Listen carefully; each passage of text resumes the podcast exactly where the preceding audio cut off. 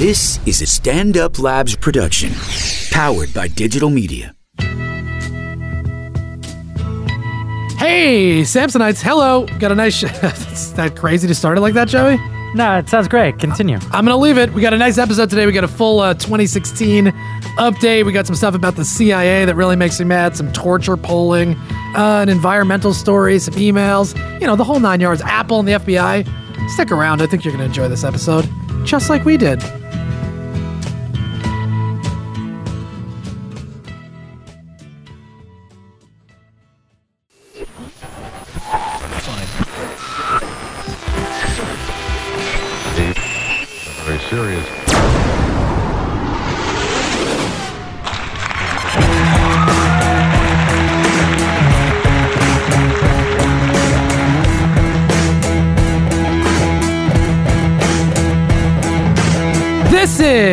The mandatory Sampson podcast coming to you live from Stand Up New York Labs in New York City.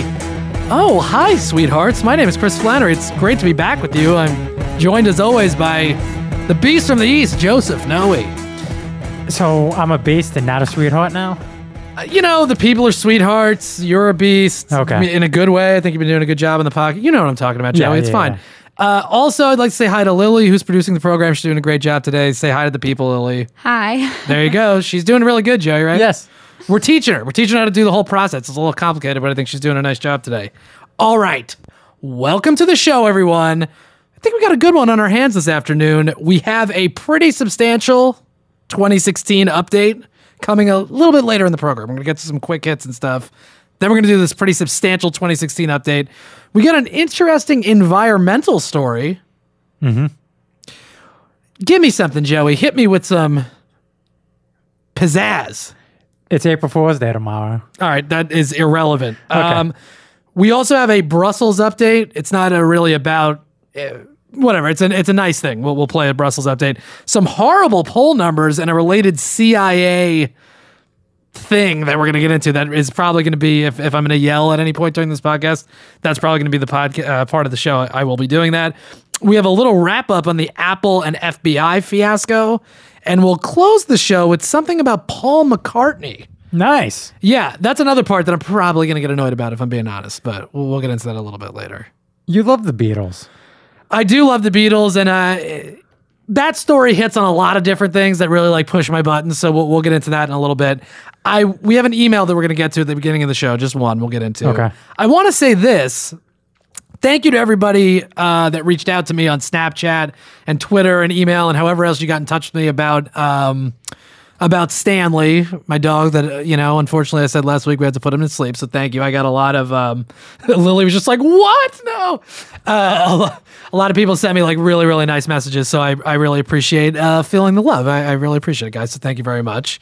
Um, I also want to give a shout out real quick to Christian at Hazard Boy ninety five, which questionable uh, name, I guess, but What do you think the 95's for? Probably the year he was born. That's my guess. oh, it could be. Sure. My God, that's yeah, that's young. Ninety five. I was born in eighty five. Don't be telling everybody how old you are, bro. It's fine. I'm 30. Uh, thank you, uh, Christian, for sending me the Bernie. There was a Bernie Sanders interview on with the Young Turks with Cenk Uygur, and uh, it was actually a really, really good interview. He sent it to me on Twitter, so I watched that and I really enjoyed it. That's worth watching if you guys feel like doing a little extracurricular uh, study there. Um, also, Joey, before we get into this email, you have a fuck up of the week. Is this correct? Yes, I actually do. And Ah, it's been a while. part- Wait, it's been a while. It's been a while. And I'm also, excited. it has to do with Gamergate. No. Yeah. Oh my God. What are Yes. you talking about? Okay, so the fuck. No. you, Okay. you want this right. now? Or? Tell the people if this is your first episode listening to this podcast, and Lily doesn't know what we're talking about, why we're talking about Gamergate. Gamergate. We still don't really know what it's about, but it was this whole scandal involving the gaming community and women and feminism and all this stuff. And we talked about it on the first episode of the podcast. And now we're on episode 74, and we still really don't have any idea what Gamergate is actually about. But apparently, Joey has a little bit of a fuck up and an update. So hit it, bro. So the fuck up of the week comes from Microsoft. Okay. They designed a teenage AI bot designed to get smarter. Oh, Tay. Yeah, I talked Tay. about this on the J Train podcast this week. Yeah. Okay, after engaging with the internet users in casual conversation. Right. Trey was designed to mirror the average young millennial females between the age of 18 and 24. Okay. However, there was a Meaning like their conversational style. Like it was trying to mimic. Okay. Okay. Trey would mimic back the comments back to them. Thus, the internet cesspool was quick to action. Trey became a genocide AI who liked to reference Hitler a lot. Yeah, it always comes back to Hitler. And let me say this ab- about that. I mean, th- do you have more on this? Mm-hmm. Oh, yeah. there- there's- there's Okay, more. well, let, let me make this point. Th- We're going to have artificial intelligence. We're going to have robots that actually are able to think for themselves and, you know, m- be autonomous and make their decision. They're going to become sentient. What that is a legitimate concern.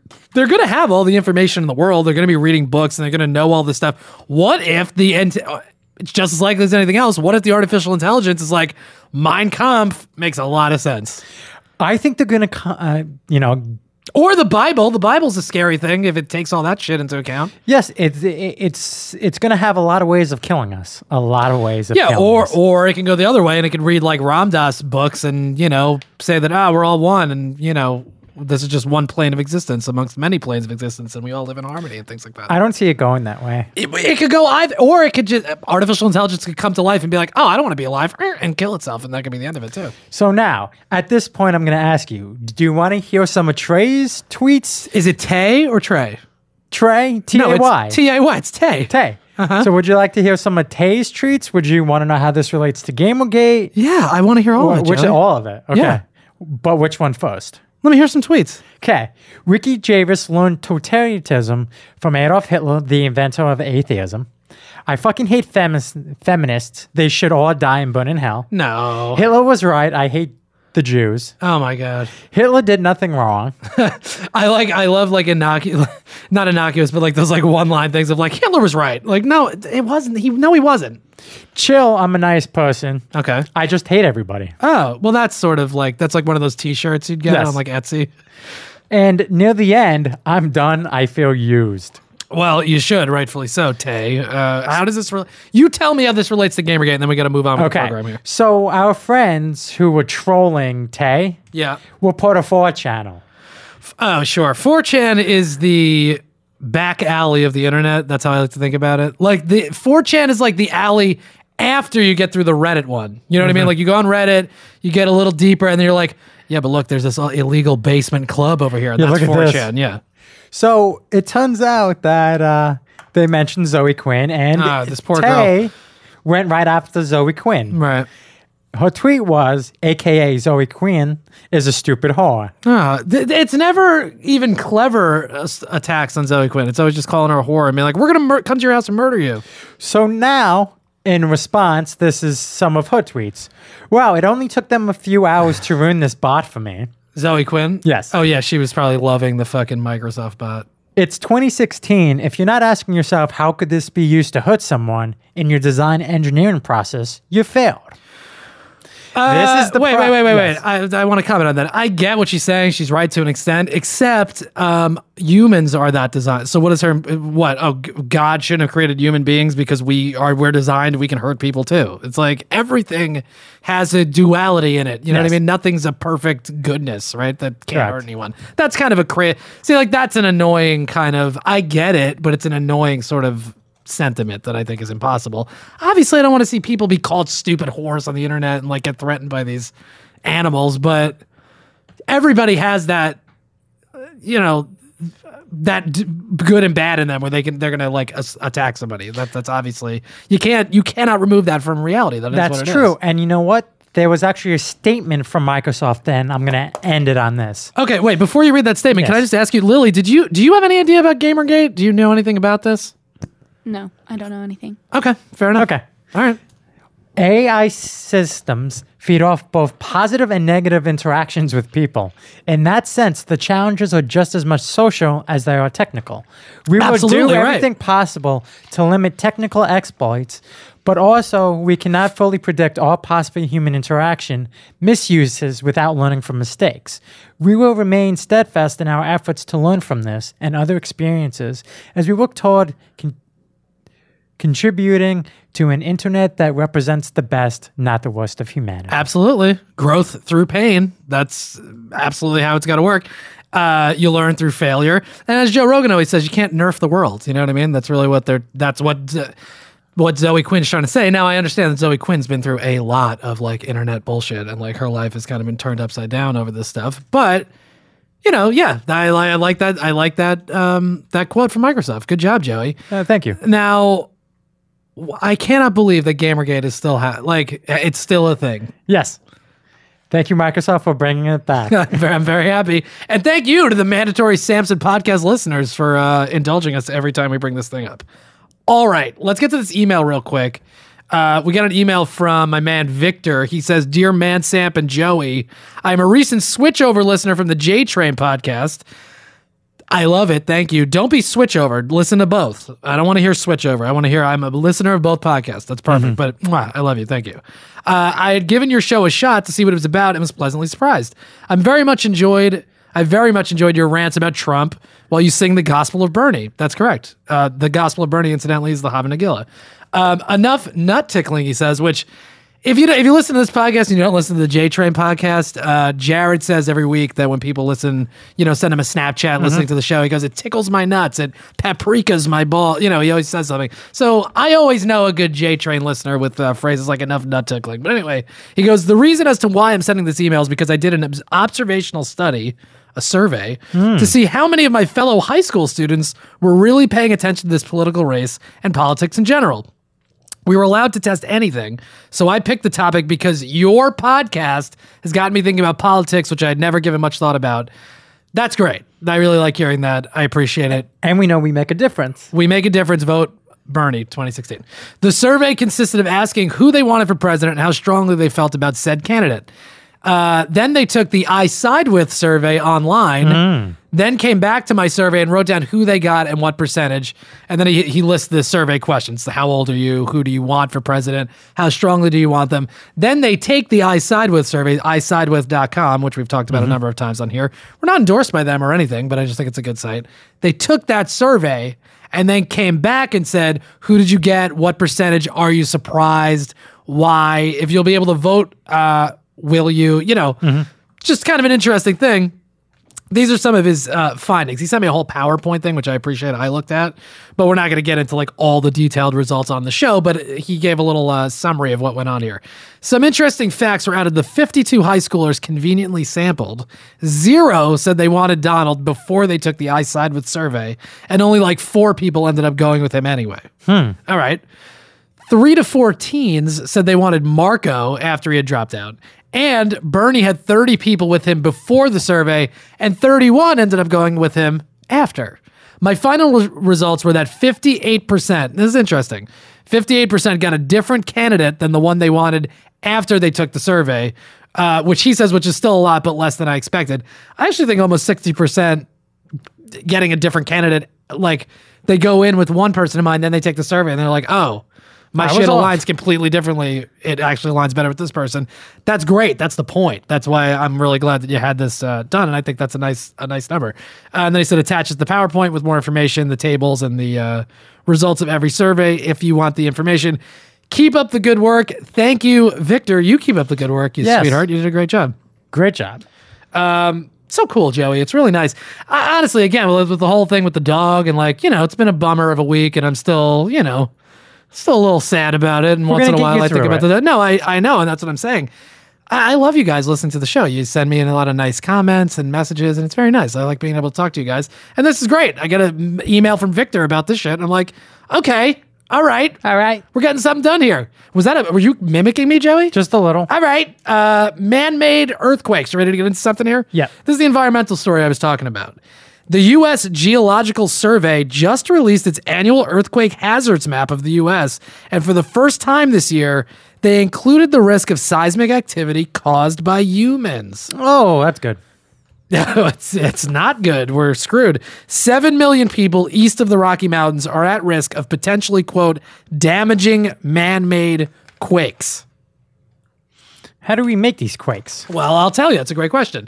So far, there's little evidence that fracking itself is to blame, like the actual process of shooting gallons and gallons of water deep into the earth to break up shale rock to release gas, you know, that we can use for for energy. But This is the big but here. Uh-huh. The wastewater has to be disposed of. And I wrote this cute little phrase post fracto. You get it? Instead of post facto? Is, Uh, is that a title? It could be. I just I I'm pretty pleased with myself post fracto. So you got to take the wastewater, and oftentimes they shoot the wastewater back underground into disposal wells, which then can cause tremors. That's what they're Oh. seeing here. Okay. Look, I don't have too much. Well, I will point out though that clip that we played a couple of weeks ago about Bernie and Hillary, where they asked her, and she's like, "Well, in certain circumstances, I'm okay with fracking." And they asked Bernie, he's like, "No, I don't like fracking." Uh, perfect. I love you, Bernie, because even though the fracking itself might not be tied to earthquakes, which give it time, I guarantee there's going to be some kind of correlation there. The waste that it puts off that they have to do something with does apparently create earthquakes and does create tremors. So that's all part of this situation. So if, if, if the end result is by fracking we're causing earthquakes, we probably shouldn't be fracking anymore. We got to like use our heads and think of a different source, Method. you know, different method. Method's the word. Uh, I wrote this down. This is like what we can have like a little conversation about before we move on to the next thing. We need to focus on energy sources with no byproducts. Solar is one of them, but there are byproducts, which we're going to talk about in a second. Or really, wind. Wind energy is, in my opinion, probably the best one that we should focus on because there are no real by- byproducts. By creating that energy using the wind turbines or whatever, you're really not creating a problem that you have to dispose of later. Like with solar panels, you have to recycle the panels when they're done. Building the panels, you're using a lot of water, using a lot of energy. There's a lot of like minerals and things like that that you're using that you're putting out into the atmosphere.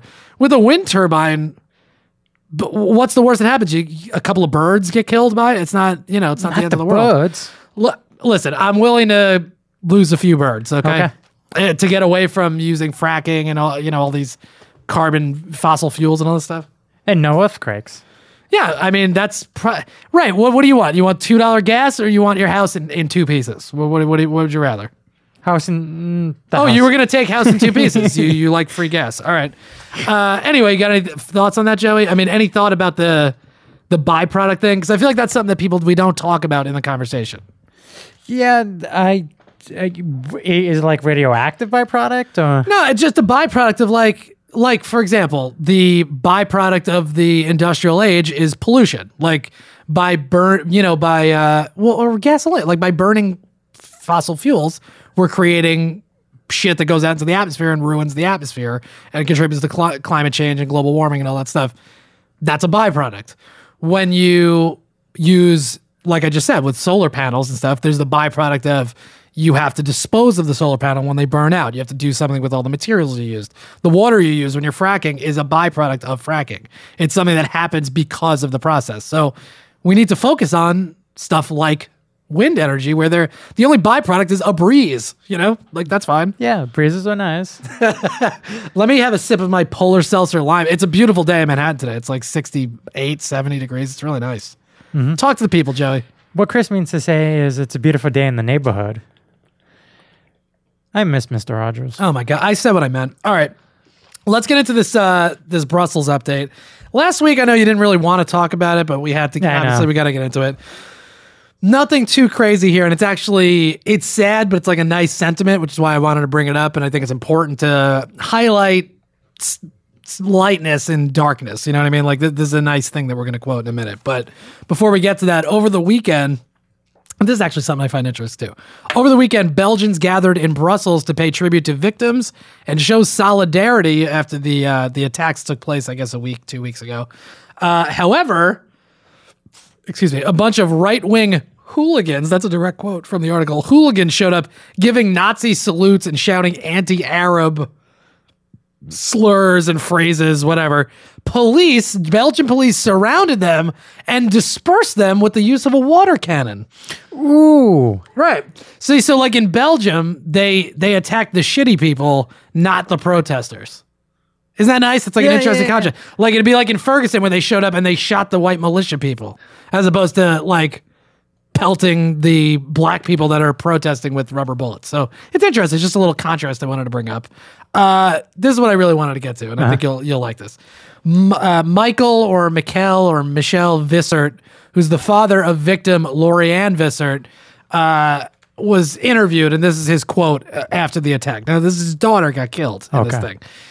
He goes, This is a pain I think that we cannot describe. Lauriane had extremely strong values, which she defended with great distinction and determination.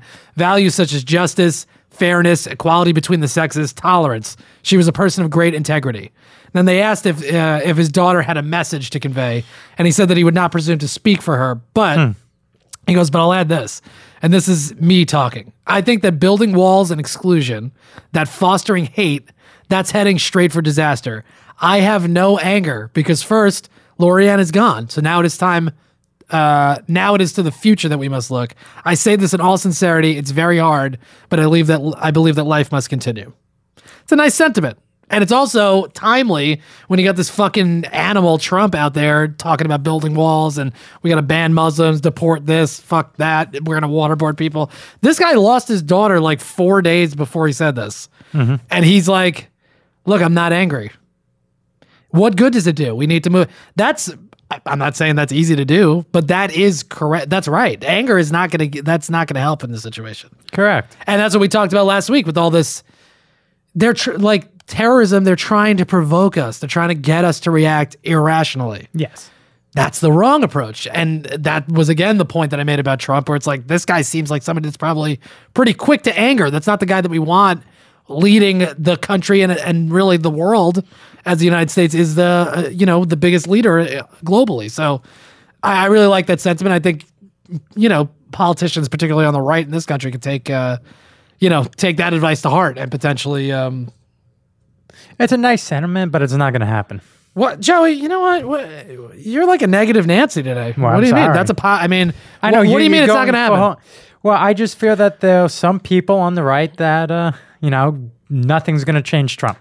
No, nothing's going to change Trump. But but we can okay, yeah, nothing you're right. Probably nothing's going to change Trump, but the electorate can change their mind and not put the guy into a position of power. And I think when you see stuff like this and you hear that and if this sentiment was echoed, you know, by other people on the right or certainly people on the left, Bernie and probably Hillary to a lesser extent, you know, then maybe that idea catches on and you go, "Eh, all right. Yeah, we shouldn't. Trump Trump's wrong. He's a little too aggressive. There's a lot of people voting for him that are fucking Catholic or Christian. Jesus is Jesus. What was Jesus' nickname? He had a bunch of them, but one of them was Prince of Peace, Lamb of God. That's not the type of person that's going to go out and bomb people for no reason. He's hmm. a he's a loving, peaceful person. That take the advice from your own God and stop listening to Donald Trump. How about that? Man, you you really been saying Trump a lot lately. I know. You know, we talked about it before the show. Actually, I think I, I'm getting to the point where I'm just like annoyed of talking about him. Like, I, I think we're getting to a point where we might just do like a, a Trump blackout. Like, we might just not talk about him anymore. Can we have a draw that every time you say Trump, I get a dollar?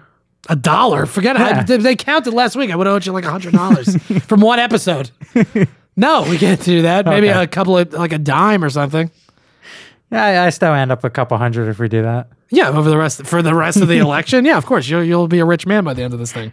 Um, all right, let's get into this story with just what I was talking about. This is the CIA and like a fucking aggravating poll of Americans uh, that is very disappointing that we're going to get into, um, and then we'll get into the 2016 update and um, the Apple thing, and then we'll get, we'll close with the Paul McCartney thing that I think was really interesting. All right. It's been revealed that the United States CIA took naked photographs of captives it later renditioned to foreign partners for torture. A former U.S. official who's seen some of the photos described them as, co- as quote, gruesome and that they depict bruised, blindfolded, and bound captives. The willingness um, Oh, this is what I was going to say. I wrote a note to myself. The, the willingness of the U.S. post 9 11 to use, quote, sexual humiliation uh, as a tactic is disturbing and it's strange. To a certain extent, it's like these weird, like, puritanical values where we're kind of. We're, we're pushing sex in like all these commercials that we have, you know, like every uh, what is that burger chain? I can't think of it. You know, where we're like the Hardee's or whatever the hell it is, where all the models are like, Arby's? no, it's not art, but it doesn't matter. But whatever. We're pushing all this like sexuality all the time. But then we also have like this weird like repression about it, which I think I guess is changing a little bit. And I don't know, does that factor into this where we're we're sexually humiliating Well, hyposexed? we are we're hypersexed and repressed in a weird way. Like there's a there, there's a whole percentage of the population that is very anti-sexuality and like nope gay people nope absolutely not like they're very weird about all kinds of things you know I, I don't know maybe i don't know where i'm going with that according to some human rights campaigners these pictures that they've taken and the sexual humiliation that they put these, these people through could amount to war crimes and i have some quotes here Dr. Vincent Iac- Iacopino uh, says, Is the naked photography a form of sexual assault? Yes, it's a form of sexual humiliation. It's cruel, inhumane, and degrading treatment at a minimum and may constitute torture. I also have a quote from Nathaniel Raymond. That's a candidate for name of the year. He's a Harvard Humanitarian Initiative researcher and a detainee abuse expert. This is what he has to say. Photographing or videotaping detainees in U.S. custody unrelated to the processing of prisoners or the management of detention facilities can constitute a violation of the laws of war, including the Geneva Conventions in some cases. Any evidence that the CIA or any other U.S. government agency intentionally photographed naked detainees should be investigated by law enforcement as a potential violation of domestic and international law. We talked about this way back on MSP 03, I want to say, a wolf in sheep's clothing or something. I forget which one it was. No, no, no, no, no. It's the United Statists of America. It's MSP 09 that I always Okay. reference. Uh, MSP 03, uh, a wolf in sheep's clothing was about that climate change denier guy. Yes. We went through all the shit and debunked it. That's a fun episode. Anyway, MSP 09, United States, United Statists of America. We outlined what was taking place in the torture report, the Senate torture report, Abu Ghraib and different Bagram, eh, you know, wherever we had people that we were torturing them. The anal torture. Yeah, the rectal rehydration and shit like that. What? What? It's always involving some kind of weird sexual shit where we get these guys naked and we're like, tor- I, how do you feel about that? I mean, th- th- to me, this shit is like despicable. And again, if it's a war crime, prosecute someone. This has like you're only going to stop it by punishing people and stop pretending that oh yeah, we had to strip these people naked and fucking let them die ha- chained to the wall. Who how is that getting information from anybody? Do you think that's really going to work? Well, there's two issues. It The- doesn't work. The first issue is that nobody cares about these individuals. So that's why there's no charges being brought. And second, the people in charge are purposely dehumanizing Right. these human beings. And the easiest way to do that is to strip everything away from them. Yeah, yeah, you're absolutely right.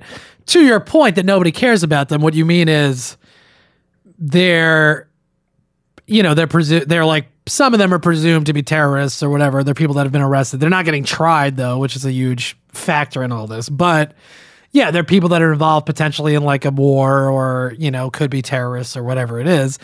That's the that's why we have laws. That's the beauty of laws. You don't have to care about somebody. You don't have to even like them. That's why we have these rubrics in place called laws that you just follow. And if somebody f- broke one of those laws, there's a punishment attached to it. And you don't have to be malicious or do anything. It is literally just what it is. And we can just follow those laws.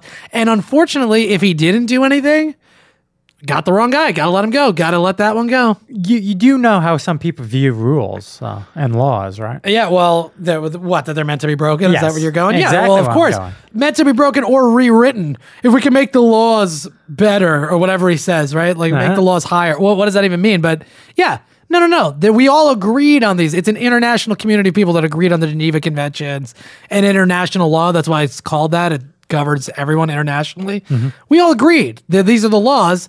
The rules of the game. It's like playing Monopoly and being like, you know what? When I pass go, I'm gonna get forty thousand dollars. Like, no, you can't just change that. Well, you're eliminated from the game. Well, wait, wait, wait, wait. What are we? We're not even playing Monopoly anymore. We're playing whatever game you just created with these different rules, and you have a weird torture basement under the board. Like, what, what is happening? And that's why you have Guantanamo Bay. Oh, absolutely, it's this extra legal gray zone that you know can never potentially never be closed until everybody dies. That's legitimate. I mean, it's illegitimate, but that's uh, what we're faced with. You Yes. know.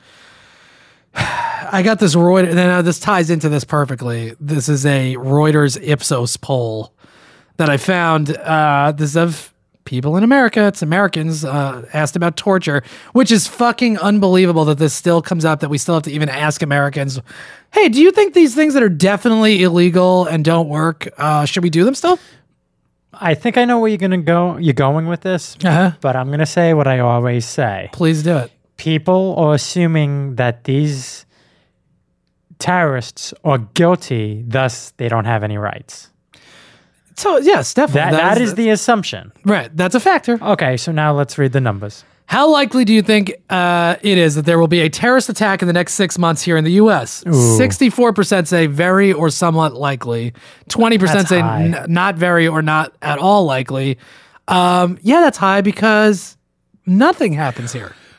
But again, here's the other thing too. You live in the world of the 24-hour news cycle. So if you hear terrorist, terrorist, terrorist, No, and then as uh, once a month or something, something happens in Brussels, France, whatever it may, it it, it, it does create this feel that it's only uh, a certain amount of time. yeah, it's it a matter of time. Yeah. No, you're absolutely one hundred percent. You're absolutely right. So It's a maybe that 60 is about right with just how much it's ingrained.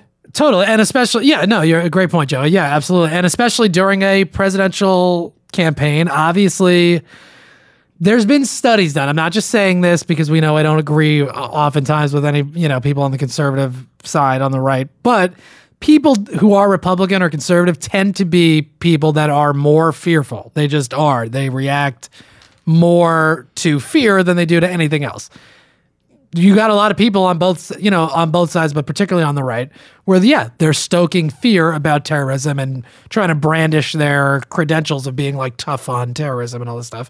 And absolutely that definitely factors into it coupled with the fact that the news is constantly you turn the news on you turn on cnn it's like breaking news uh, we found out something about Muhammad it's just always something it's nothing but they're like you know they find like all the minutia they can about things because it's got to fill 24 hours a day worth of coverage It's always a talking point. yeah, of course. It's a great it's a great fallback because it'll catch your attention. How do you feel about the use of torture against suspected terrorists? 63% often or sometimes torturing suspects is justified. Which is so aggravating because the torture report came out within the time that we've been doing this podcast, so within the last two years it is very clear that none of that stuff produced anything. It produ- torture did not produce any actionable intelligence. It just didn't. That we could hear it over and over again that it didn't do anything. But still, sixty, almost five percent of Americans are like, you know what? Sometimes you just got to do it. Why? Why? It doesn't. It doesn't work. Period. It doesn't work. Democrats. This is what gets annoying, and this is why Hillary, like we talk about, she's a moderate and she's a war hawk. And you know why that doesn't hurt her? Because 53% of Democrats think that it's okay sometimes. Wow, that's a lot higher than I thought it was. It's more be. than half. That's the problem. Republicans, what would you guess that number is, Joey? Of Republicans that think that torture against suspected terrorists is often or sometimes justified. You know what? Let's let Lily guess first. Then you Okay. go, Joey. What do you What percentage of Republicans think it's sometimes justified to torture suspected terrorists? Um, always. Right. Okay. So Lily's guess is 100%. Okay, perfect. Uh, Joey, what do you got? I'm going to take it around 70. Yeah, it's 82%. Oh, so you guys were like right right around it actually. 100% It's not even a bad guess. 82%. Um that's crazy. That's crazy. And that's purely out of illogic uh just fear talking. Like we you know what? The reason why terrorism happens cuz we haven't gotten tough enough on them. That's Exactly. not true. That's false information because there's a whole there's a 2000 page book. It's called the Senate Torture Report. Go read it. We got pretty tough on them. Doesn't matter. That's not how you're going to solve that problem. And I also betcha, well, I turned into Sarah Palin. I betcha that these terrorists, the reason why they are violent and that they result, you know, react extremely to all this stuff mm-hmm. is because they were treated harshly too in their own right. Yep. So yeah, let's just keep perpetuating the cycle of violence and hatred and fear, and let's never do anything right. Let's never solve the problem, but let's feel good because we, you know. We got to get that number up to 95. Wha- oh, of, of Republicans that want to uh, torture. If you, I'll tell you this, you want to get that number to 95, put a Republican in a waterboarding thing and waterboard them for four minutes and be like, how often do you think that we should waterboard terrorists? All the time. Just please make it stop. Right? You, you'll Yeah. get them to say anything. You get them to say that Hillary Clinton was a great Secretary of State. You put them under a waterboard, but it doesn't mean that they believe that. That's the problem with torture. Yes. You can get anybody to say fucking anything if you do it long enough. Doesn't mean you can do anything with that information. Yeah, but too, you have to keep in mind uh, there's this thing where people love to get uh, results. Totally. And that, I'm glad you said that. That's a great point, too. That is a corporate mindset we always talk about the idea of infinite growth. Got to make more money than we did last Yeah, year. you do. Well, how are we going to do that? We st- we're still selling the same toaster that we sold last year. Well, I don't know. Put a clock on it or something, but you better make more money this year. Like, get results Mm-hmm. at all. Co- it doesn't matter whether it they're they're made up results or we're just inflating the number. Just get the results. Get the results. You're absolutely right, Joey. Uh, great point. I'm very proud of you. That's very good. Um, all right, that's it with that. I think we should probably move on to the 2016 update. Sound good? yes. Well, what? Did you have something else to say there? I, I was hoping to get to the uh, Apple FBI, but you, you want to do your update to do the update? Jesus Christ! Do you want to do the Apple thing before we do the update? Yeah, I do. All right. So I'll tell you what. Let's hear from Jared, and we'll get to it. Okay. Hello, podcast listener. This is Jared Freid from the J Train podcast. Every Tuesday and Friday, we take emails from college students and postgrads about everything from relationships to nonsense. No question is too small. We answer it in a funny and frank and honest way. Find new and archived episodes of the J Train podcast on iTunes, SoundCloud, Stitcher, and tune in. Check us out. All right, Joey. So you wanted to reorder the uh, the podcast here. You really wanted to get to this Apple story? Yes, because it's it's very important. Okay. I mean, do you have something you want to say about it, or do you want me to, to break, break into it first? You're gonna break into it, and I'm just gonna add to uh, a few things that I found. All right. The FBI was able to get into the San Bernardino shooter phone without Apple's help. Forensics company Celebrate, according to Israeli press reports, uh, helped access the phone. And I have a quote here just from the Intercept, uh, an article that I was reading about it. Love the Intercept. Uh, that's where I get a lot of this uh, stuff from. This is the quote from the article about the the Apple FBI situation coming to an end. Security researchers think the FBI is either using a software-based attack or a technique that involves copying a chip in the phone in order to trick it into allowing more than 10 password guesses. So that's what they hmm. think. So this is what Snowden said. We, we talked about it a while ago, and then we had the clip of him last week. He said the FBI claim was bullshit that they couldn't get into this phone. And as it turns out, that was extremely correct. They obviously were able to get into it. They just kind of brute forced their way into the phone. Say what you're going to say, but then I want to wrap it up with this little thing about vulnerabilities equity process. Was that something you were going to talk about? I was not. Okay, so get into your thing and then we'll close up with that. All right. So, do you remember who the Libertarian candidate is? Rand Paul, No. uh, Gary Johnson. No. But then no, I'm out. Okay, it was John McAfee. oh, oh, oh, oh, yeah, yeah, okay. Oh, but like not an actual candidate, but right. But No, no, he he is the actual candidate. Okay, I mean, Okay, he's running for president. However, he's isn't he like in Belize or something? Isn't he like on the run from the? Poli- okay, so he's not really running for president. no, okay. he okay. Just anyway, it turns out that the FBI has had a device since 2013 that can unlock the the iPhone. really. Yes, it's called the UFED Touch. So it enables physical file systems and logic uh, extractions of all data and passwords, including deleted data from the widest range of mobile devices. So they have a device that can unlock the phone. Right. Now, the reason, Well, which is what Snowden said, and everybody kind Yes. of said that. Like people that are in the know about it are like, they can get into that phone. But the point of what they did was they were trying to set legal precedents. Yes. So that way, if there is ever a phone, Yeah, that absolutely. can go They- straight for it. And if Apple, well, it creates know, a default backdoor. yes, That- that's creates what they're trying to do. backdoor. Right. And then by the same logic, then they can go to anything that's a Google phone Yeah. and go, there was precedent set. Apple has to do it. You have to do Oh, it. Oh, absolutely. Right. No, totally. Yeah, exactly. That's So the they're trying to do. entire time, it was a game by the FBI to break into phones in general. Right. Well, they're like, look, we can do it, but you know, it'd be really easy if they just let us do it. Yeah. Like, then we don't have to waste three weeks. We can just get into this thing right away. It's just a lot of work. We'll do it. We'll eventually get to it. Very good point. You're absolutely right. Now, this is what this is what I was going to bring up, and it kind of ties into that. This vulnerabilities equity process, which is not something I'd ever heard of. Apparently, the government is obligated to reveal security flaws it discovers to help strengthen cybersecurity. So That's bullshit. That's not happening. well, wait a minute. So no, but they do do it. They, they Okay. there are cases where they'll be wh- whatever working with Internet Explorer or something for lack of a better phrase, and they they they're like, oh, this is a security flaw. We, we got to let them know. Right, that makes sense. They obviously discovered some kind of security flaw in the Apple phone. Is the FBI going to actually put it out there and tell them what they did to get into the phone, or are they going to keep it quiet forever and never actually go through with that process? It's going to be on the DL for a long time. Yeah, I feel like that's probably the case too. But wouldn't that be the right thing to do though? If they have some kind of process in place where they go, look, this is how we got into the phone. You should really close this, this, and this because otherwise people are going to be able to get into it. You know, if everyone did the right thing, Yeah. this place, the world would be very different. You could say this place. We all live on this place together. Yeah. Yeah. Yeah, you're right. It would be a different place if uh, people did the right thing, but it's not the case.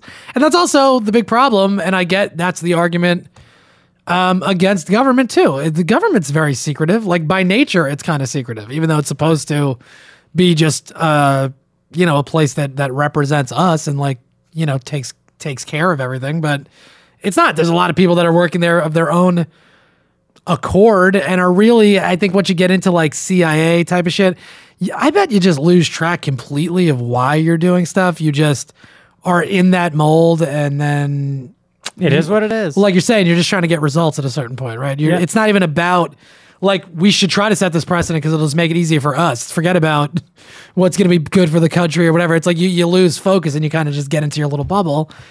And that's a big criticism even of people that are in the White House. They get into that White House bubble, that Washington bubble, and they don't break out and go talk to actual people and see what's going on in the world. yeah, absolutely. All right. Anything else on that? You were very excited about the uh, the, the Apple story, or I mean, I, I like what you brought up. But I, I, I think we we covered that pretty handily. Okay, yeah, I, I think we did too. So this is what we got. We got this 2016 update, which I said is pretty substantial. We're going to get into this. And then we'll close with the Paul McCartney thing. I think it's a nice episode. We can hang our hat and be very proud about it. And do it again next week. Every week, forever. All right. It's a long time. It's a fucking really long time. TF IDF scores for Hillary and Bernie. We did the thing, the most common phrases that they said that we had the Republicans. Oh, we have new ones? Uh, yeah, we got one for uh, for Bernie and Hill Dog over here. Uh, now again, Now, is this for the week or is this all time? No, or- this is for the throughout the 2016 debates and things like that. The things that they've said the most. The TF IDF scores is just a rubric. I I, I want to say the woman's name was Spark or something. Eh, But in any event, she created it in the 70s, and it's pretty much just a way of of showing these are the phrases that get brought up the most from this candidate. Uh, and I think it's based on a score of 80. I don't know. I'm not just going to. But anyway, whatever. You get it. So these are the phrases that they say all the time. Hillary Clinton, to go after, to do more. I think it's important that Senator Sanders, her friend, she doesn't say a ton of like inspirational phrases. It's just a lot of like little, we do have to. I know how to do everything I can. It's a lot of very like proactive, kind of like Yes. this is shit that I'm doing. Barriers that stand in the way. I took on the. These are Hillary phrases that she brings up all the time. She takes on a lot. Yeah, it's, she's got the weight of the world on her shoulders. Poor, poor kid. Bernie Sanders, major country on earth, health care to all, a corrupt campaign finance system. We hear him saying that all the Yeah. time. It's funny because you can really see like this is his message. I mean, he says this shit all the time. Have more people in jail than any other country on earth. The highest prices in the world for prescription drugs, paid family and medical leave, a political revolution, income and wealth. These are like classic Bernie. State of Vermont, the minimum wage. Let me just say this. Those are Bernie's phrases. Yes. How about that? And you can see a huge difference. Well, hers are more action oriented. I'm gonna do this is what we're gonna do, and yes, self-aggrandizing to a certain extent. And Bernie's are more, uh, essentially, I guess they're complaints. Uh, you know what I mean? but then he kind of shifts them and explains what he's gonna do and why he wants to change that. But a lot of it is like, this shit is wrong. We need to fix that. You know, those are the two different things. Hillary doesn't usually say things are wrong. She's just like, things are fine. We can do better. I will. You know. Yeah. It's that type of uh, thing between them. Okay. Kind of interesting. March 26th, primary results. Bernie Sanders, a clean sweep. In Did Ala- he do it again? He did do it again, yeah. Bernie Sanders in Alaska. He took 13 out of 16 delegates available. Uh-huh. He beat Hillary 82 to 18 in the vote. In Hawaii, he took 17 of 25 delegates, 70 to 30 percentage wise in the vote. Washington, which was the big prize. You getting a phone call? What's going on? Yeah, sorry about that. Anything important? You can take No, it. no, I, I, I said no. Okay. Uh, Washington State, the big prize of the night. Bernie took 74 out of 101 delegates, beating Hillary Clinton 73 to 27. It's exactly what we talked about. White, typically these states, uh, and if he's going to do well, these are the states he's going to do well in. I'm excited about it, but I have a bit of some downer information from Nate Silver that we're going to get into. You have something to say about this, go for it. Yeah. Um, I hope he overperformed like we've been talking about. Hundred percent overperformed. Absolutely, yeah. Uh, that's, the important thing. And Nate Silver has been wrong before. very rarely. I mean, there, here's the thing: he is dependent entirely on polling data. So if polling from North Dakota is not good, that's all he has to work on. So his prediction might be based on something that's wrong. Typically, once you get to this type of stuff where you're in Washington, like a big state, the polling data is pretty good. And certainly when you get to a presidential election, he's going to be able to fucking call it pretty pretty well because you're going to have months and months and months of data and he'll be able to run that through the machine a thousand times and he can really predict what's going to happen. I trust the guy. He's been right the last two, three times. Yes. Okay, go ahead. All right. Well, let me ask you this. So you're uh-huh. always talking about overperforming. Do you want to hear how Bernie overperformed? And then we'll get into this article that Nate Silver wrote called It's Really Hard to Get Bernie Sanders 988 More Delegates, which explains how much he'd have to overperform for the rest of the primaries. Would you like to hear what he did so far? Yes. And then what he's going to have to do? Okay. Bernie Sanders is on a five primary caucus, though. That's a oh, Yeah, factor okay. also. He does very well in caucuses. But okay, the last five, he's won and overperformed. In Alaska, he got 13 out of the nine he needed. So he went mm, over. Nicely done. In Hawaii, 17 out of 13 that he needed. Big. In Washington, he got 74 out of 59. So that's a pretty big overperform. Yes. That's great. That's exactly what you're talking about. And if he's to do this thing, he's going to have to keep at that pace. He's going to need to win about 57 to 58% of the remaining delegates. If he gets 50, say 2%, and he's close, and you can convince some super delegates to switch over, He's got it. he still got it. We'll see what happens, but I don't know if that's going to happen. I'd have to believe that he'd have to win all the pledge delegates, and then the super delegates would switch over to him. Okay.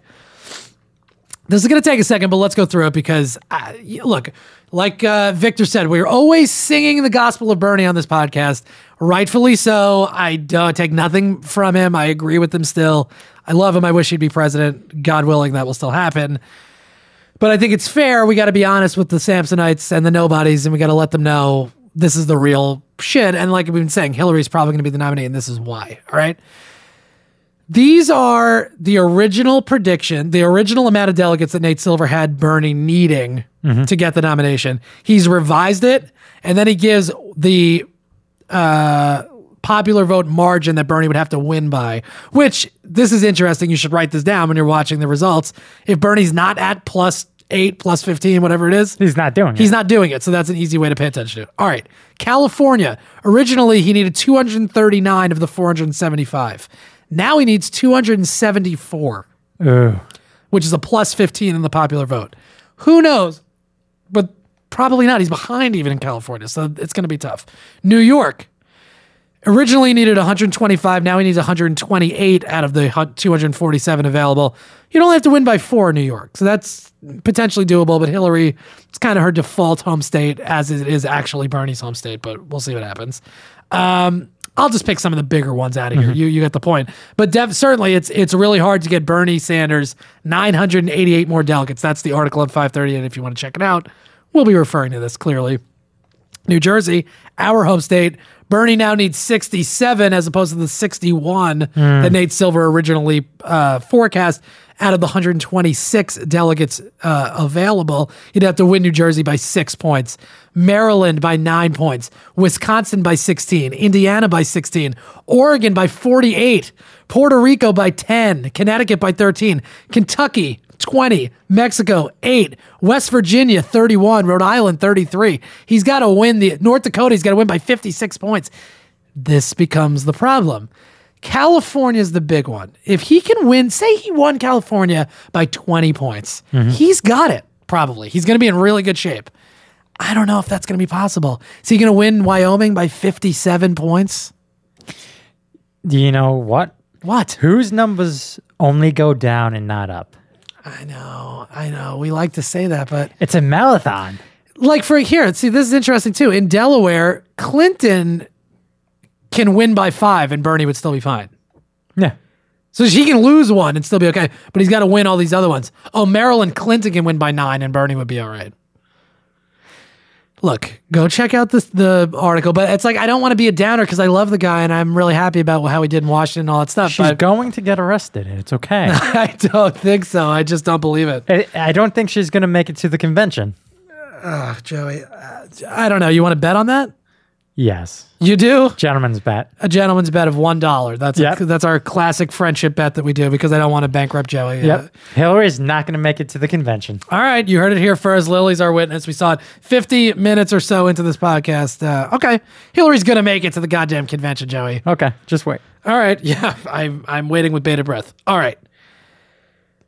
Birdie Sanders, Birdie Sanders. Did you see Birdie Sanders? Yes, Do you I know what I'm talking about? Yes. I'm gonna play it. You're gonna play the clip? You're yeah, play the 'cause it, me- it really makes me happy. But it doesn't make a sound. If it, you, you know, it's an audio show. You know, it's a podcast that we do. We'll explain it. Don't you worry. Okay. For people that have been paying attention over the last week or week or so, Twitter went crazy over this. Twitter went crazy. Uh, a bird showed up at one of Bernie Sanders' rallies, and it was adorable. He had just had an adorable moment with this bird, and people really freaked out. And um, here's why I'm going to play it. I Mm-hmm. love it. It makes me happy. And number two, there's a certain percentage of people out there that are like, "That's a sign." It's a Gotta sign. vote for him. Hillary, when Hillary Clinton saw that, she smashed her egg salad sandwich onto the floor and was like, "Get me a parrot!" or something. She freaked out because that's the type of shit that happens where you can't predict it, and it's like that's going to swing some voters for Yes. sure. And what could you possibly do about that? Nothing. This is Bernie Sanders giving a speech, and then little Birdie Sanders shows up and melts my heart. Do Do you have the gift of this? The GIF. Yeah. So somebody made a GIF. I hope. Uh, You could well, I have the play it clip. all I have the clip. all it's day, believe me, Joey. day, it's playing. day. It's playing in my head and my heart all the time. I don't know why this didn't play yet. God damn it! Come on, here we go. Okay, Lily, did you you saw this clip right? I haven't seen the clip, but I've seen the. You seen like the tweets. meme Yeah, about it? the Yeah. meme. Oh, you're gonna love this clip. It's adorable. I'm all right, excited. Portland, Oregon, March 24th. This is Bernie Sanders uh, at the podium, and he gets an unexpected visitor. in Oregon and Washington and Vermont to understand that if he or she does their schoolwork seriously, does well, takes school, Oh, now people start laughing, and Bernie's like, "What?" And then he asks somebody in front of him, like, "What? What's going on?" And then they're like, "There's a bird over there." Yeah.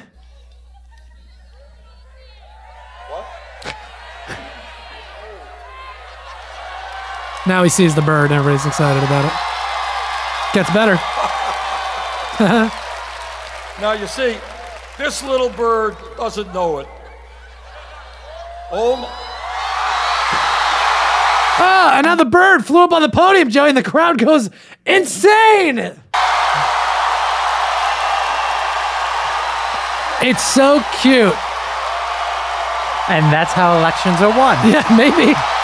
Yeah, he did go on to dominate the rest of the. It's adorable.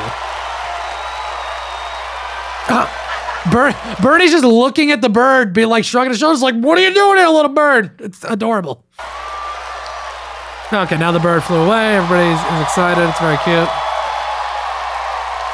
A little different than a Trump rally, right? At a Yeah. Trump rally, somebody would have pepper sprayed that bird and cooked it for dinner. No punches thrown here. No, not at all. And in fact, a different message from Bernie Sanders. I think, I think there may be some symbolism here.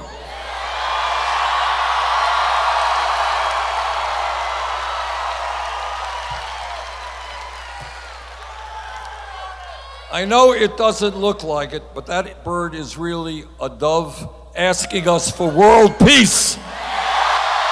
No more wars.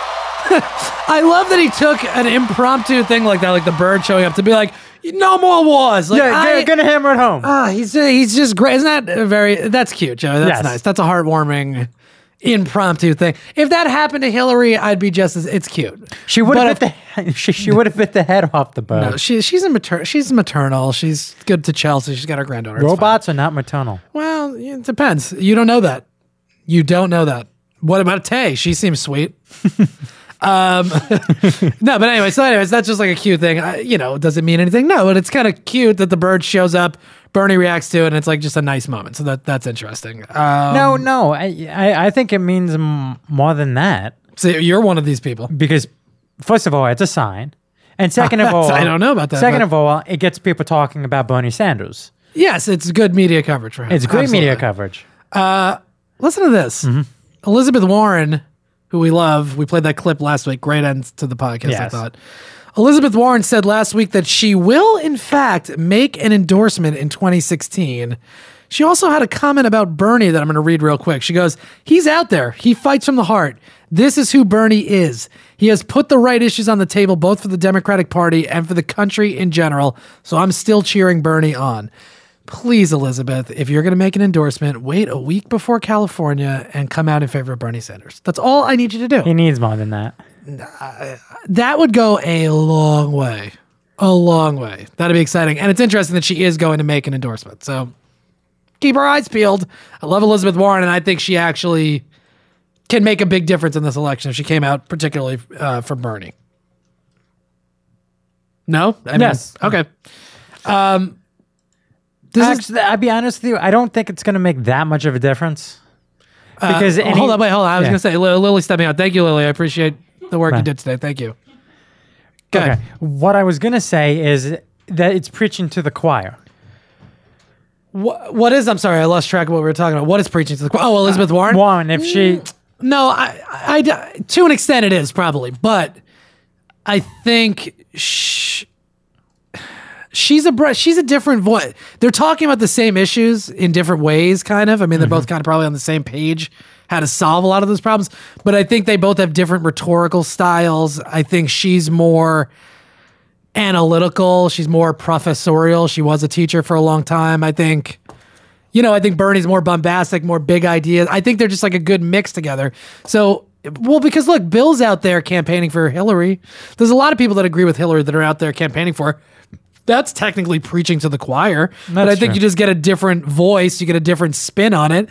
And look, don't underestimate the fact that she is a woman, Elizabeth Warren, who is different than Hillary Clinton, and you know that that could draw people away from Hillary, and maybe they go, you know what? Well, maybe this woman would be the vice president, or she'd be involved somehow in this administration. I, I think that does go. she might have way. a spot on the cabinet. I would. I would have to assume that she would. And actually, in that, now that you bring it up, in that Young Turks interview I was talking about, the, they asked him. They asked Bernie, "Would Hillary be in your cabinet?" And he was like, "Mm, "No, you know." Uh, he's like maybe somebody like Elizabeth Warren. I think he would obviously have her involved. God, that'd be great. I'd love it. I'd love to see that. All right, Donald Trump, the fucking jerk that I'm sick of talking about. That we might honestly might be done talking about next week, um, revokes his pledge of support for the GOP nominee in a uh, MSNBC town hall. This is Donald Trump. months ago, Oh, CNN, excuse me. The Republican nominee, whoever that may be. A lot has changed since then. It sounded when I was pressing Senator Cruz on it, sounded like he was saying he'd have a hard time supporting somebody who He, went he after doesn't, his honestly, wife. he doesn't have to support me. I'm not asking for support. Would- I, do I you want, ple- do you I want the people's support. Do you He continue to honestly, pledge whoever the I don't want- Republican nominee is? Uh, no, I don't anymore. Look, uh, You don't? no, we'll see who it is. I mean, You won't promise to support the Republican nominee. And he was essentially saying the same thing. Let, let me just tell you, uh, he doesn't have to support me. I have tremendous support right now from the people. I'm way over two million votes more than him. So the pledge you took is null and void. The idea of I- I have who- been be- I have supporting been whoever the Republican nominee is, you say you will no longer guarantee that you will treated support the very Republican nominee. unfairly. Look, I Oh, won the state stop it! Where have you been treated unfair by who? What are you ta- like? That's shit. That's like complainer shit. He he's supposed to be this big winner and all this crap, and he just complain. Oh, I've been treated so unfair. No, you haven't. Where? It's not complaining if it's true. It's not true. How has he been treated unfairly? He believes what- it. He's on TV every day for four hours. What? What? He you can say whatever it. you want. I know he believes. Uh, he believes a lot of things. He believes Mexico's going to build the wall. It's not going to happen. Missouri, right? No, I have. Oh, good. Yeah. Even the crowd there is like, oh, come on, Dick. Cruz people. Uh, I've been treated. I've been treated very unfairly. Uh, I'll give you an example. Unfairly I by won, who? uh, I think by basically the RNC, the Republican Party, the establishment. All right. So that's Donald Trump's uh, take on the whole thing. That's it. You don't have anything to say about it. I, I, I don't know. Listen, you said Trump a lot. You've been saying Trump a lot. Now you're getting me saying Trump a lot. I'm not a player. I just Trump a lot. Uh, also, his campaign manager Corey Lewandowski was formally charged with misdemeanor battery, stemming from an alleged incident with former Breitbart news reporter Michelle Fields last month. I have a question. Yes. Is something alleged when you see it? Like when there's a video. Yeah. Until you're proven guilty, it's still alleged. But Oh, okay. you know, Just checking.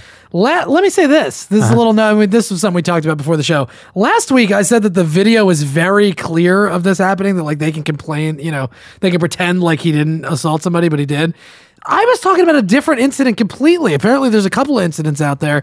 The Michelle Fields one is like a little tougher to tell in the video, so uh, whatever. But I mean, if you watch the video, you can see that something obviously went down between the two of them. But there was another incident in Arizona with a younger like boy there th- who was protesting. That definitely, if it is Corey Lewandowski, gra- yanks the kid by the back of his shirt by his collar, and like that's clearly an assault of something. Like that's what I was referring to. So. I don't know. So there's a couple of good incidents out there with uh, Trump's fucking campaign manager attacking people. He's a very hands-on type of guy, if you know what I mean. Yeah, he's exactly what he is. Let's close up with this. yes. Paul McCartney and the Beatles catalog. The Beatles. Paul McCartney has begun the process of regaining control of the Beatles' U.S. catalog, the Lennon McCartney collection of works. It is owned by Sony and ATV now. That's like the company, Sony mm-hmm. ATV. U.S. law allows for living artists to apply to take back the right to their works 56 years after the initial publication. 56 years after the initial publication of this stuff would be 2018. All right. Okay. McCartney had to file a claim. This is like crazy law. Two to 10 years prior to the 56 years lapsing. So the earliest he could have um, applied for this was 2006. No, 2000. It expires in 2018. I don't know. Is this sad? I can't do math. Well, anyway, he had to apply two to 10 years before. Uh-huh. Okay. To, to get, I can't believe I can't do that math in my head. That's so sad. Whatever. It's been a long day. All right. Anyway, so he applied for it. Michael Jackson bought ATV, the company that is now uh-huh. partnered with Sony, for $47.5 million in 1985, the year I was born, like we said. Merging with Sony in 1995, Jackson's 50% stake in Sony ATV, he's about to sell, his estate is about to sell it for $750 million. So that's a pretty good investment. Yeah, that's how you make some money. Which I don't even that amount of money is only going to keep going up. 750 is a low number for all of the Beatles music. Yeah. That shit's to sell forever. Yes. Forever and ever. It's never to not Ever be and something. ever. Yeah, it is out in the forever. Here's what I was to say. So, well, wait. Well, also, how do you feel about this? Shouldn't fucking Paul McCartney, if he's alive, still have control over the music he wrote? Why should some fucking corporate conglomerate have control over his music? It's his. He wrote it. because Fuck that. It all goes to the royalties. Yeah, and he he should lost the royalties. Why? Why should he have? Because back when they did that, he wasn't smart enough to protect his work. Fuck that. Smart enough. He You know wasn't smart you enough. know what he did not protect his work, and that's what happened. You know then he- Michael Jackson bought the royalties. Yeah, well, yeah, Michael Jackson. What a good guy Michael Jackson was. You, Paul McCartney was the one who taught him about the whole royalty thing. I know they were friends, and that really Yeah. damaged their relationship. Here's the thing: Paul McCartney was busy creating the best music anybody's ever heard. So I don't care that he wasn't boning up on copyright law. Fuck that. He's Paul McCartney. Him and John Lennon wrote all the songs, and they made some of the greatest songs you're ever gonna hear. And I don't give a shit that Sony wants to own it or that Michael Jackson fucking bought the A- ATV. Like. It's just at a certain point. Th- th- that's common decency, right? Well- he should have control over his own work. Well, here's a shitty thing about it. All the songs he co-wrote with Lennon, he doesn't have access to Why? because Lennon's dead. Oh yeah, because that dummy Yoko Ono actually controlled Lennon's half of Yes. the, the catalog. Right. She sold it and made some kind of deal. Right. Yeah, yeah, yeah. So right, he's really just trying to get his own percentage. So it's really a I I don't know Maybe what a percentage would quarter of whatever Yeah, a quarter did. of whatever. it's it is. bullshit. Right. Exactly. So. Let, let me say this. this is, well, let's wrap up with this little bit of a conversation. So anyway, that just pisses me off. I understand practically that they're not just going to let artists have their, but like, wh- why? Why can't we live in a world where you can just control your own work and image, and if you choose to license it, it can be for just for this period of time. You know, there's a reason why laws are written the, the way they are. right? Well, these are this is totally different than like international torture laws that are written to because there's emotions involved with this. It's just fucking gobs of money. Yes. And you know who should be entitled to the most amount of money for writing the Beatles music? The Beatles. That's who should be in control of it. Right? yeah, yeah, but it doesn't work like that. Well, maybe it could. That's all I'm saying. Speaking of things that don't work like that, this is what I want to wrap up with. This is this little thought that I've had, and I don't know, maybe we can flesh it out. Maybe you can ask me some questions about it, whatever. But I, I've thought about it in varying degrees, and this probably isn't the the most complicated version of what I'm about to say, but you'll get the point. Are we moving past the concept of money? Once you get wait, let me finish. Okay, sorry. Didn't mean to step on you. Once you get to a certain level of success or fame or whatever, everything kind of becomes free already. Once you have $800 million, you can do anything you want. You can go anywhere you want. You can eat wherever you want. You probably have access to pretty much everybody you want.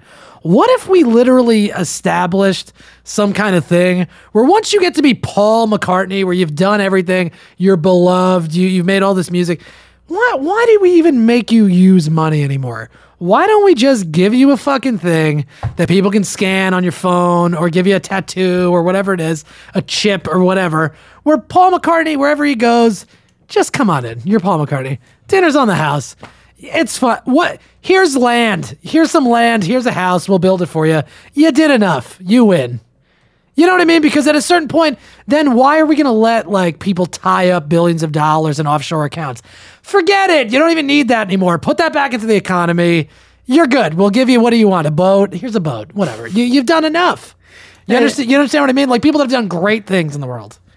We can figure it out. We'll set the rubric, but you know, If anything, it should be the Do you other get what I'm wa- saying, though? Yeah, but if What? anything, it should be the other way around. He should be paying extra and doing extra to give back. How dare you? He wrote, "Hey Jude, leave him alone."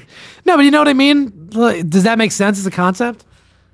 It's probably not practical, but it makes sense. It, it, it doesn't make sense, but uh, I'm going to go with not practical. I mean, name somebody else. Like Paul McCartney's a great example, but like name somebody else that is kind of universally just beloved. Steve Jobs.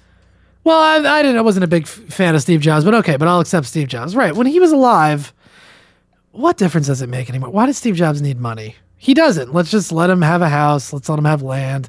You know, it doesn't have to be crazy. You don't have to build. And then if you want to build a gigantic house, fine.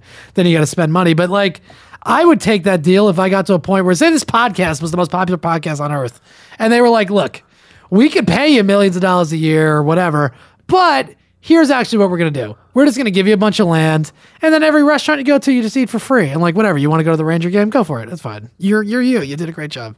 That'd be great. And we call it some kind of like artistic or creative or whatever level that you reached, and you you win. You're certified. You're certified free.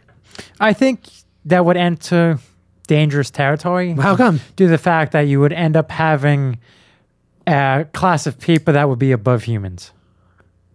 No, it's not above humans, but it's like you look at somebody and you go, you know what? You've reached a real high level of humanity. You did a nice job. You did a good job. It doesn't have to just be art. It could be like Good job, Mark Gandhi Zuckerberg. or whatever. Uh, I see. That's becomes the problem. Then it's like I want to say no, but I guess Mm-hmm. You can't kind limit of, him. Right? He's done a pretty good job with the shit that he's done. I mean, I probably don't like him. I got to be honest, but I don't know why I wouldn't. But that's the, that becomes the problem, right? Of course, there's, there's very few people that we're going to agree with. All of us together, you Yes. know. But anyway, that's just my thought. I just think it's an interesting idea. You Sampsonites, you let me know what you think about that concept. Obviously, I don't think it's actually something that we're going to put into place. But just the idea of moving past money and like figuring out how to get to a, a point where, again, like we're talking about with Bernie, pay for healthcare. You just have a base level of security. You get a house, you get some food, and you have some healthcare. And then whatever else you want to do, it's really up to you. And whatever you achieve is up to you. But you know what? It's like we're only here for a short period of time. Let's enjoy it. I think at the end of the day, there's not enough wealth in the country It's plenty of wealth. to actually do that. Plenty of wealth. It can be an international fund of like billions of dollars. There's, there's, it, there's got to be a reason why it hasn't been done. because because that's a concept people don't won't believe in. Where it's like, well, that doesn't seem fair. I mean, they need money. Okay, it just it's just wrap people wrapping their heads around it. But you know, I guarantee that if you put it in place in a realistic way, and like it made sense, people get on board with it. People get on board with a lot of crazy shit. They're on board with waterboarding. It doesn't mean we should be. you can get people on board with a lot of shit. People people are actually if Trump is the front runner. That's not going to happen, but they're on board. Anyway, He's gonna get it. No, he's not. Go wash your mouth out with soap. Listen, this is a good episode. I love you guys. Thank you for listening. Joey, do you have a nice time? I had a great time. You have anything final to say to anybody? We'll see you guys next week. Yeah. Uh, you can subscribe to this podcast on iTunes, leave a uh, rating on there, a little comment. That's very nice. I noticed a few people have done that recently. Thank you. Uh, we appreciate it. You can go on SoundCloud, soundcloud.com slash mandatory Sampson. Leave a comment on the episode. Uh, I will respond to those. Joey doesn't sometimes, but I'm going to make him. If anybody talks to Joey, uh, he will respond to you. Coming at me. Yes, I am. Listen, you got to commit. YouTube.com slash mandatory Sampson. You can watch the full episode video uh, of this episode and like most of the other episodes, uh, starting at like episode 40 something. I've been doing it now. Uh, you can also watch the show stream live every Thursday at 4 p.m. We started a little late today, but it is what it is. Uh, email us, mandatory Sampson at gmail.com. You can be like Victor and get your podcast, your email read on the podcast. Uh, Twitter.com slash mansamp. That's your boy right here. Joey is twitter.com slash Joey from Jersey with a Z. Snapchat. Same usernames. Joey confused himself with his Instagram account. Yeah. Uh, I'm mansamp everywhere. Uh, that's it. We will be back next week talking about whatever and whoever. And thank you for joining us. We love you. Goodbye.